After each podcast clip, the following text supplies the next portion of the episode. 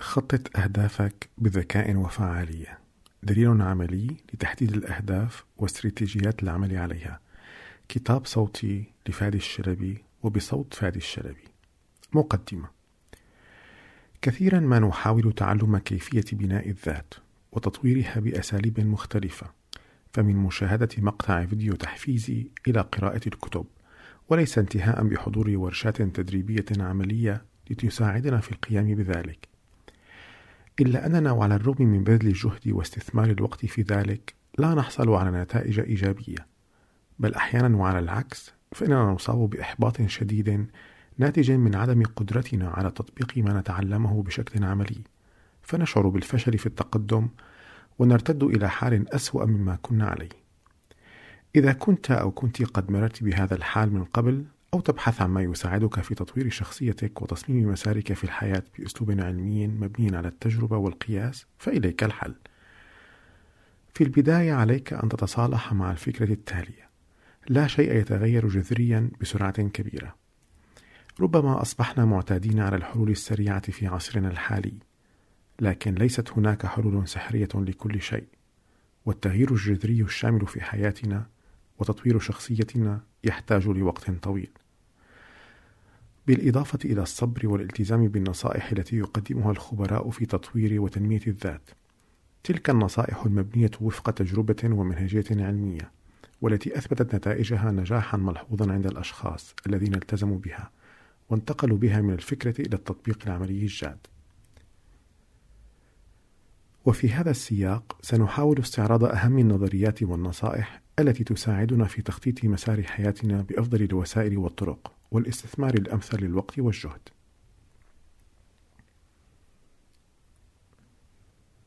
لما علينا تحديد أهدافنا؟ لعل فكرة تحديد الأهداف هي أبرز ما نجده أثناء البحث في تطوير الذات، وذلك لأنها الفكرة الجوهرية التي تعتبر حجر الأساس في بناء الشخصية، والسؤال الذي يبين لنا أهمية هذه الخطوة. لماذا يجب علينا أن نحدد أهدافنا؟ لابد أن الكثير منا قد مر بتجربة أداء مهمة ما وفق موعد نهائي في العمل أو الدراسة، والنتيجة غالبا أن عقولنا تعمل بأقصى طاقة ممكنة عند اقتراب الموعد النهائي، وذلك لإنجاز المهمة المطلوبة قبل انتهاء الوقت المحدد لها.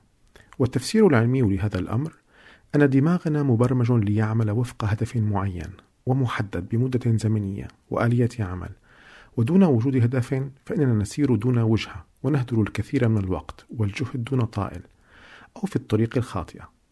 كما أننا لو أمعنا النظر في حياة أولئك الناجحين ممن حققوا إنجازات كبيرة في حياتهم سواء على الصعيد الشخصي أو العلمي أو المجتمعي لوجدنا أنه كانت لديهم أهداف محددة يسعون للوصول إليها بأفضل الطرق. فإذا أردنا تحقيق نتائج إيجابية في حياتنا علينا أن نتبع خطوات منهجية وعملية في تحديد أهدافنا والسعي لتحقيقها. لذلك نبدأ بالخطوة الأولى وهي كتابة الأهداف. كتابة الأهداف. تعتبر كتابة الأهداف الخطوة الأهم في بناء مسار مميز لحياتنا. إذ تكمن أهمية هذه الخطوة في أن القيام بها يفعل بشكل لا واع الكثير من الحواس ويعزز الترابط فيما بينها مما يدفعها إلى العمل معا لتحقيق هذه الأهداف. وتشير الكثير من الإحصائيات أن نسبة الأشخاص الذين يقومون بكتابة أهدافهم في العالم لا تتجاوز 5% مقابل 95% لا يفعلون. وعلى صعيد آخر تشير إحصائيات أخرى أن 5% من الناس يسيطرون أو يقودون موارد 95% من بقية الناس.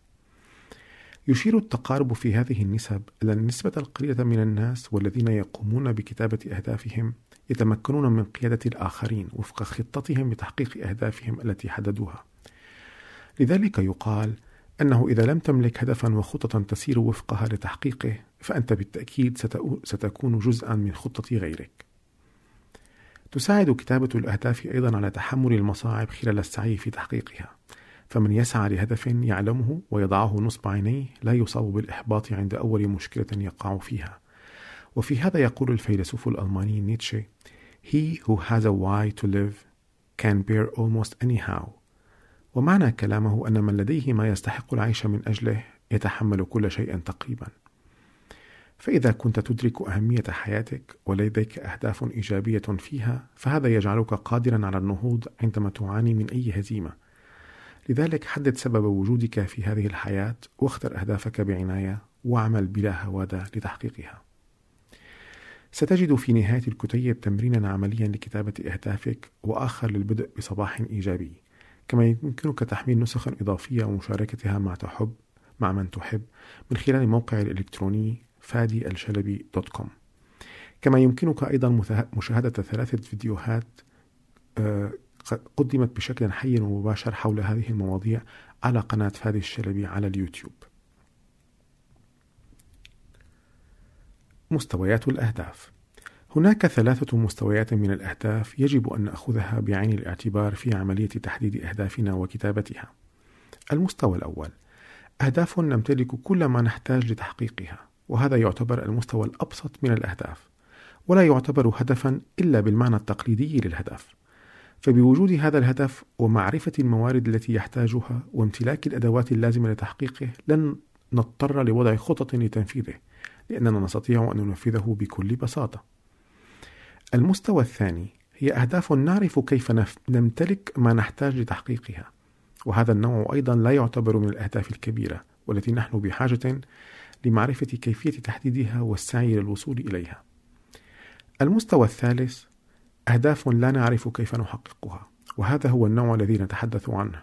ويعتبر هذا النوع من الأهداف الكبيرة التي تتطلب منا أن نسير بخطوات عملية تدريجية حتى نتمكن من الوصول إليها. فالأمر ليس بسيطا ويحتاج منا إلى عمل منظم والتزام كبير.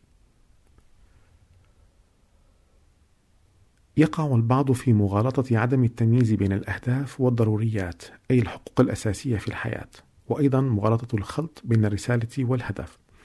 لذلك علينا أن نعرف الهدف ونفرقه عما هو ضرورة وحق من حقوقنا في الحياة. وعن رسالتنا في الحياة أيضا. فالزواج والتعليم والعمل من ضرورات الحياة وحقوق الفرد الأساسية. لذلك من فمن الخطأ السعي إليها على أنها أهداف كبيرة. كذلك يتوجب علينا التمييز بين الرسالة والهدف وعليه يمكننا تعريف كل منهما كما يلي. الهدف هو أمر أريد الوصول إليه ويتطلب ذلك موارد وأدوات محددة وعند الوصول إليه وتحقيقه أكون قد انتهيت منه لأنتقل بعده لهدف آخر. أما الرسالة فهي أمر دائم ومستمر على مدى حياة الإنسان، يمثل البوصلة لجميع ما أقوم به، ولذلك يجب أن تكون أهدافنا الكبيرة محددة بما يدعم رسالتنا في الحياة. الأهداف الذكية لعل السؤال الأهم الذي يجب طرحه عندما نريد أن نحدد أي هدف هو لماذا؟ إن البدء دائما بسؤال لماذا يقودنا لإجابات دقيقة عما نريد القيام به. فعند معرفة السبب الذي يدفعنا للسعي وراء تحقيق هدف ما يتولد لدينا الحافز للقيام بذلك ويعيننا على تخطي المصاعب التي تواجهنا أيضا. صفات الأهداف الكبيرة. الصفة الأهم عند القيام بتحديد الأهداف أن تكون أهدافا ذكية SMART. تعتبر هذه الكلمة اختصارا للمعايير الأساسية لتحديد الأهداف وهي محدد specific يجب أن يكون الهدف واضحا تماما أي يجب أن نحدد من خلاله ما الذي نريد بالضبط أن نصل إليه. اثنين قابل للقياس measurable. تعتبر عملية قياس الهدف معيارا رئيسيا عندما نريد كتابة أهدافنا لأن هذه العملية تمكننا من معرفة التقدم الذي نحرزه وتحديد موقعنا. وإذا كنا نسير في الاتجاه الصحيح كما أنه من الصعب التعامل مع الأشياء دون إمكانية قياسها وبأرقام أو نسب أو غير ذلك. ثلاثة قابل للتحقيق attainable أي أن نمتلك الحد الأدنى من الإمكانيات والأدوات التي تمكننا من تحقيق الهدف أو على الأقل أن تكون لدينا القدرة على امتلاك ذلك. أربعة واقعي أو ذو صلة relevant يجب أن تكون الأهداف المحددة واقعية أي ليست مستحيلة بالإضافة إلى أن تكون مرتبطة بعملنا أو ما نقوم به وليست بعيدة عن مجال نشاطنا أي مجالنا الحيوي. خامسا محدد زمنيا time based. من المهم وجود خطة زمنية ومدة محددة لتحقيق الهدف لأن تحديد الهدف في مدة زمنية يخلق لدينا الحافز للعمل على إنجازه. تمثل هذه المعايير مواصفات الأهداف المرحلية التي تؤدي للأهداف الكبيرة. فالأهداف الكبيرة والتي تحدثنا عنها في المستوى الثالث من الأهداف هي أهداف لا نعرف كيف يمكننا تحقيقها وبالتالي لا يمكن قياسها. لذلك نقوم بتحديد مجموعة من الأهداف الذكية التي توصلنا بدورها للهدف الكبير.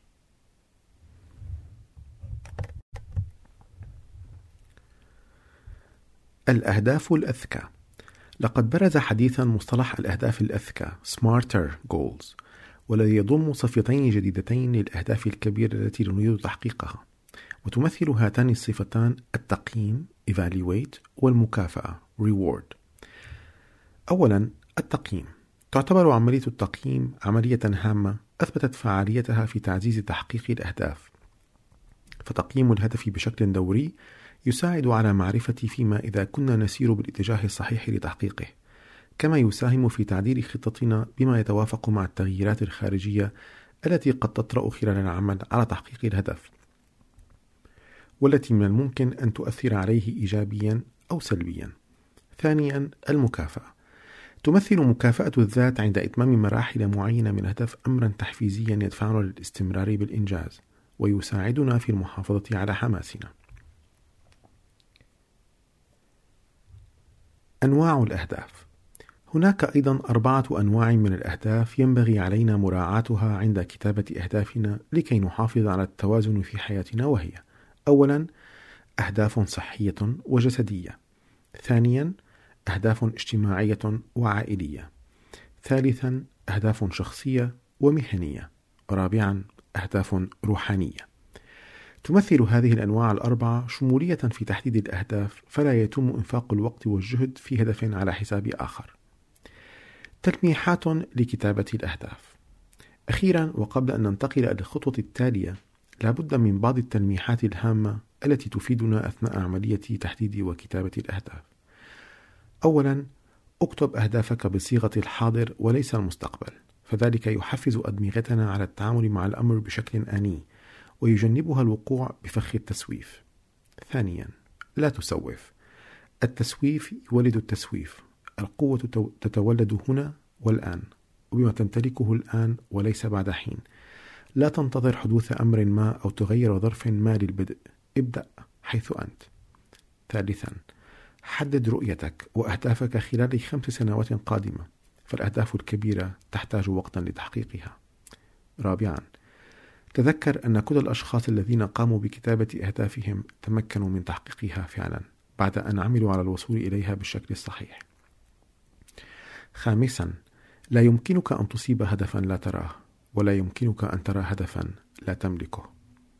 سادسا لا يمكنك العودة للوراء وتغيير البداية لكن يمكنك البدء حيث أنت الآن وتغيير النهاية. بعد الانتهاء من عملية كتابة الأهداف تأتي الخطوة التالية والتي لا تقل أهمية عن عملية الكتابة والتي يمكن أن نسميها منظومة العمل ويقصد بها منظومة الأفعال التي يتوجب علينا الالتزام بها لتحقيق الهدف فلا يمكن تحقيق الأهداف والاستفادة منها دون الالتزام بنظام عمل حقيقي ومتكامل للوصول إلى الهدف ضمن بيئة محيطة مصممة لمساعدتنا على ذلك. استراتيجيات وقوانين هامة لتحقيق الأهداف. في البداية وقبل الحديث عن أي استراتيجية لتحقيق الأهداف وتنظيم الوقت لابد لنا من التسليم للبديهية التي تقول إن إجراء أي تغيير في حياتنا يعتمد بشكل أساسي على جعل الأفعال التي ممكن أن توصلنا إليه روتينا ثابتا. لذلك فإن جميع الاستراتيجيات والقوانين التي سنتحدث عنها تتمحور بشكل أو بآخر حول هذه القاعدة. وأهم هذه القوانين أولا قانون التراكمية الأسية Law of Incremental Improvement تقوم فكرة هذا القانون على إجراء إضافة بسيطة بشكل يومي إلى عمل محدد والمحافظة على الزيادة في هذه الإضافة. نلاحظ بعد مضي فترة من الزمن حدوث تغيير هائل وغير متوقع يؤدي لنتائج مبهرة في آخر المطاف. على سبيل المثال، ماذا لو قررنا زيادة الوقت المخصص للقراءة خمس دقائق يومياً؟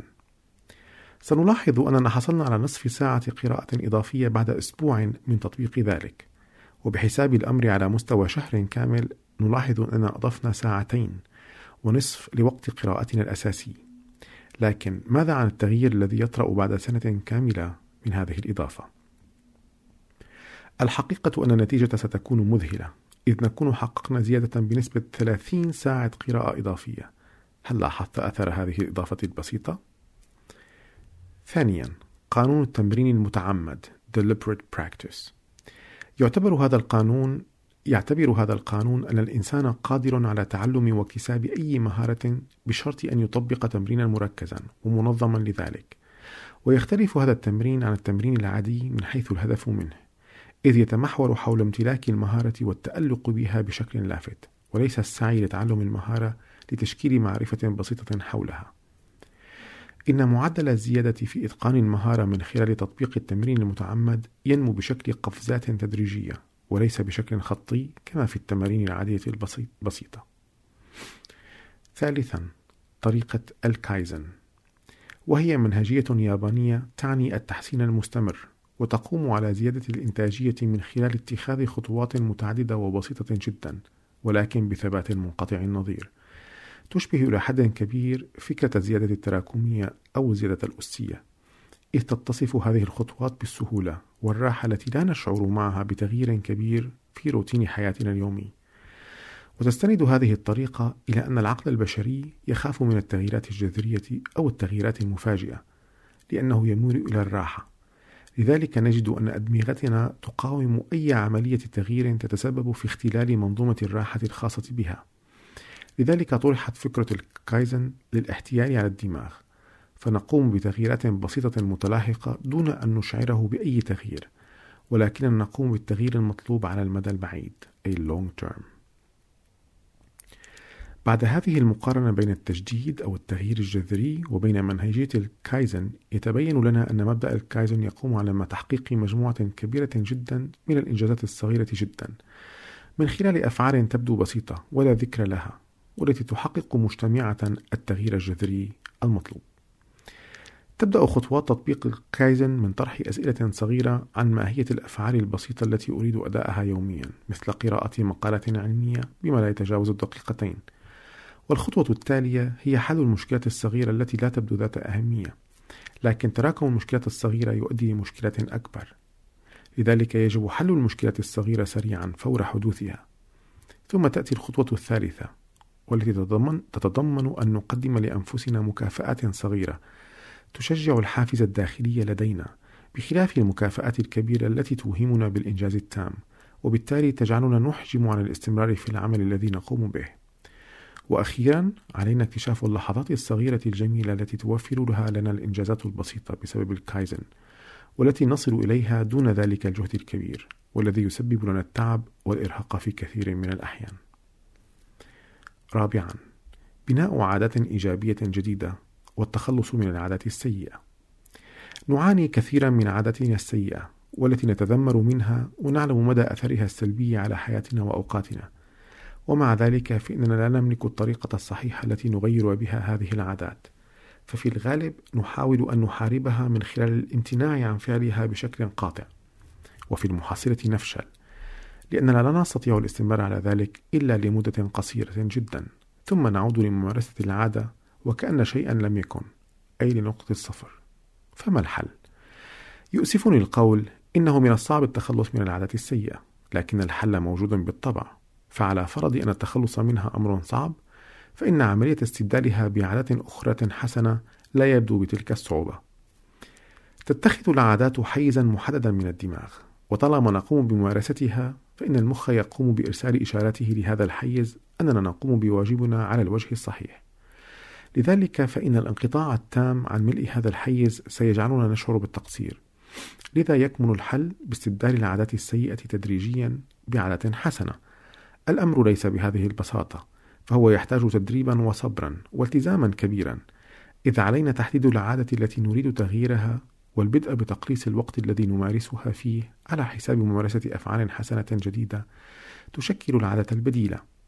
ونقوم بهذا الأمر تدريجيا إلى أن نصل للمطلوب وبالطبع سيستغرق ذلك وقتا. لكن السؤال الأهم كم سيستغرق؟ خلصت بعض الدراسات إلى أن عملية بناء عادة جديدة أو التخلص من عادة قديمة يستغرق 21 يوما. وتشير أخرى, أخرى أن ذلك يتطلب 90 يوما من الممارسة الجادة لجعل المخ يترجم هذه الأفعال على أنها عادات. إذ تختلف المدة التي يحتاجها كل منا لإحداث هذا التغيير. على أي حال ومع أن مدة 90 يوم هي المدة الأفضل لتكوين عادة جديدة فإنه يجب علينا أن نأخذ بعين الاعتبار عندما نقوم بالتركيز على تكوين عادة معينة خلال 90 يوما فإنه من الخطأ أن نشعر أنفسنا بالإنجاز بعد انقضاء هذه المدة إذ يعتبر الدماغ أن الأمر قد انتهى بهذا الإنجاز وبالتالي يتكاسل عن أداء العادة بعد ذلك. لكن المطلوب أن نستمر على ما نقوم به ونحاول أن نكرر الأمر بنفس المدة مرة بعد مرة حتى ننسى فكرة أننا في طور بناء العادة. يمكن أن نلخص الاستراتيجيات والخطوات السابقة بالعبارة التالية. السر يكمن في خلق الروتين المناسب. إن مجموع الأفعال التي تشكل نمط حياتنا اليومي هي التي تؤدي إلى النتائج الإيجابية أو السلبية في حياتنا. وعليه فإن التحكم بهذه الأفعال وتوجيهها بما يخدم أهدافنا هو الأمر الأهم والخطوط الذهبية في طريق تحقيق الأهداف. استراتيجيات هامة لإدارة الوقت. لازلنا في خطة إعداد منظومة العمل ولكننا الآن في الشق الآخر منها ألا وهو تنظيم الوقت. تعتبر مشكلة عدم تنظيم الوقت من أكبر المشاكل التي تواجهنا في حياتنا اليومية فهي تحد من إنتاجيتنا بشكل كبير كما تشعرنا غالبا بالعشوائية وقلة الإنجاز. لذلك من الضروري في عملية السعي لتحقيق الأهداف اتخاذ أفضل الاستراتيجيات لتنظيم الوقت وتقنين الهدر فيه. فالوقت من أغلى ما نملك وهو العملة التي يمتلكها كل منا ويمكن أن يستبدلها بما هو مفيد. أولا مصفوفة أيزنهاور Eisenhower Matrix وهي فكرة ابتكرها الرئيس الأمريكي دوايت أيزنهاور إذ قام بتقسيم المهام التي علينا تأديتها إلى أربعة أنواع هام وعاجل هام وغير عاجل غير هام وعاجل غير هام وغير عاجل. يمكن أيضا النظر إلى صورة توضيحية في النسخة الورقية من الكتاب أو النسخة الإلكترونية منه. أولا مهام هامة وعاجلة. وهذه المهام يجب أن نقوم بها بأسرع وقت وأفضل أداء إذ تعتبر من الأولويات القصوى. آه، مثل أداء المهام الخاصة بالعمل قبل موعدها النهائي أو المذاكرة للامتحان ذي الموعد القريب. ثانيا مهام هامة وغير عاجلة. تتضمن المهام التي تحتاج للتخطيط قبل القيام بها، ونقوم بالتعامل معها من خلال جدولتها لوقت لاحق محدد. ونلاحظ أن جدول الأشخاص المنظمين والمتميزين في إدارة أوقاتهم يكون مليئا بهذه المهام، فلا يجري شيء بالصدفة أو بشكل اعتباطي.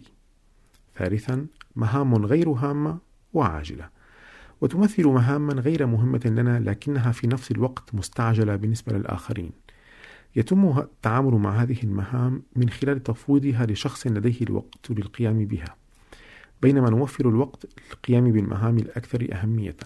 فالتفويض هام جدا لأنه يوفر لنا المزيد من الوقت كما يكسب الآخرون من خلاله خبرة جديدة من خلال القيام بالمهام المفوضة لهم. إن مهارة التفويض تعتبر ركيزة أساسية في إدارة الوقت وأداة هامة من أدوات القادة والناجحين. فالتفويض سر من أسرار النجاح وعامل سحري من عوامل الإنتاجية ومضاعفة الوقت. رابعا مهام غير هامة وغير عاجلة. ويتم التعامل مع هذه المهام بالتخلص منها وتركها فهي ليست ذات فائدة والقيام بها يتسبب في إضاعة الوقت مثل مجادلة التلفاز أو تصفح مواقع التواصل الاجتماعي. ثانيا طريقة إيفيلي أو المهام الست. تتلخص هذه الطريقة بتحديد ست مهام علينا القيام بها في اليوم التالي. فنكون قد هيأنا أدمغتنا للقيام بهذه المهام. وبعد الانتهاء منها نقوم بإعداد قائمة جديدة للمهام الخاصة باليوم الذي يليه وهكذا دواليك. وفي حال لم نستطع إنجاز مهمة ما لسبب طارئ فإننا نقوم بوضعها على رأس قائمة المهام الخاصة باليوم التالي. تتضمن هذه تضمن هذه الطريقة توفير الوقت الأكبر لإنجاز المهام ذات الأولوية، وجعل الوقت المتبقي من نصيب المهام الأقل أهمية، مما يعزز الإنتاجية في حياتنا بأسلوب بسيط ومنظم. وفي هذا يقول براين تريسي وهو من كبار مؤلفي كتب تطوير الذات في العالم: احذر أن تذهب للنوم قبل أن تحدد وتكتب ما الذي تريد القيام به غدا. الآن ما الخطوة القادمة؟ ليس عليك الآن سوى أن تبدأ.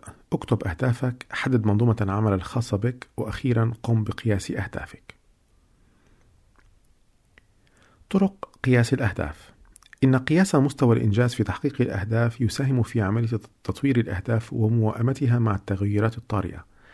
كما أننا لا نستطيع التأكد من أن الأهداف تتطور دون القيام بقياسها بين الفينة والأخرى. فالقياس عنصر هام جدا في عملية تطوير الأداء. أولا طريقة سينيفيلد وتسمى أيضا طريقة المفكرة الجدارية تقوم على مجموعة من الخطوات للقيام بقياس الأهداف والتأكد من أنها تسير بالشكل الصحيح. آه، نقوم بوضع تقويم جداري كبير أو مفكرة جدارية سنوية على حائط من المنزل ليكون أمام نظرنا كل يوم. ثم نضع علامة في المربع الخاص بالمهام التي نقوم بأدائها. ونحافظ على سلسلة الأداء هذه بشكل منظم. بعد ذلك يكون من السهل علينا مراقبة أدائنا يوميا كلما نظرنا لهذه المفكرة فنتلافى التقصير فورا في حال حدوثه. ثانيا قياس النتائج الماضية لنركز قليلا على المهام التي قمنا بأدائها في الماضي فهي تمنحنا آلية نستطيع بها قياس الأهداف المستقبلية. ثالثا طريقة المفكرة الشخصية من المفيد امتلاك مفكرة جيب صغيرة ندون عليها خططنا اليومية أو الشهرية أو السنوية. تساعدنا هذه الطريقة في متابعة الإنجاز بشكل يومي ومعرفة الوقت الذي تتطلبه الأهداف والتغييرات التي تؤثر فيها، مما يساعد على قياس الأهداف الشبيهة. الخاتمة إن مسار حياتنا والأهداف التي تشكله يعبران عن مغزى وجودنا في هذه الحياة، ويساعدان في أداء رسالتنا على الوجه الأكمل. فمن العبث أن نترك حياتنا دون هدف نسعى إلى تحقيقه. فإن الوقت يمضي على كل حال سواء كنا نسير عبثا أو وفق غاية محددة. تجدون المصادر والموارد في النسخة الرقمية من هذا الكتاب. كما يمكنكم تحميله من الموقع الإلكتروني فادي الشلبي دوت كوم. أتمنى أنه كان كتابا مفيدا وممتعا. وإلى اللقاء في كتب أخرى.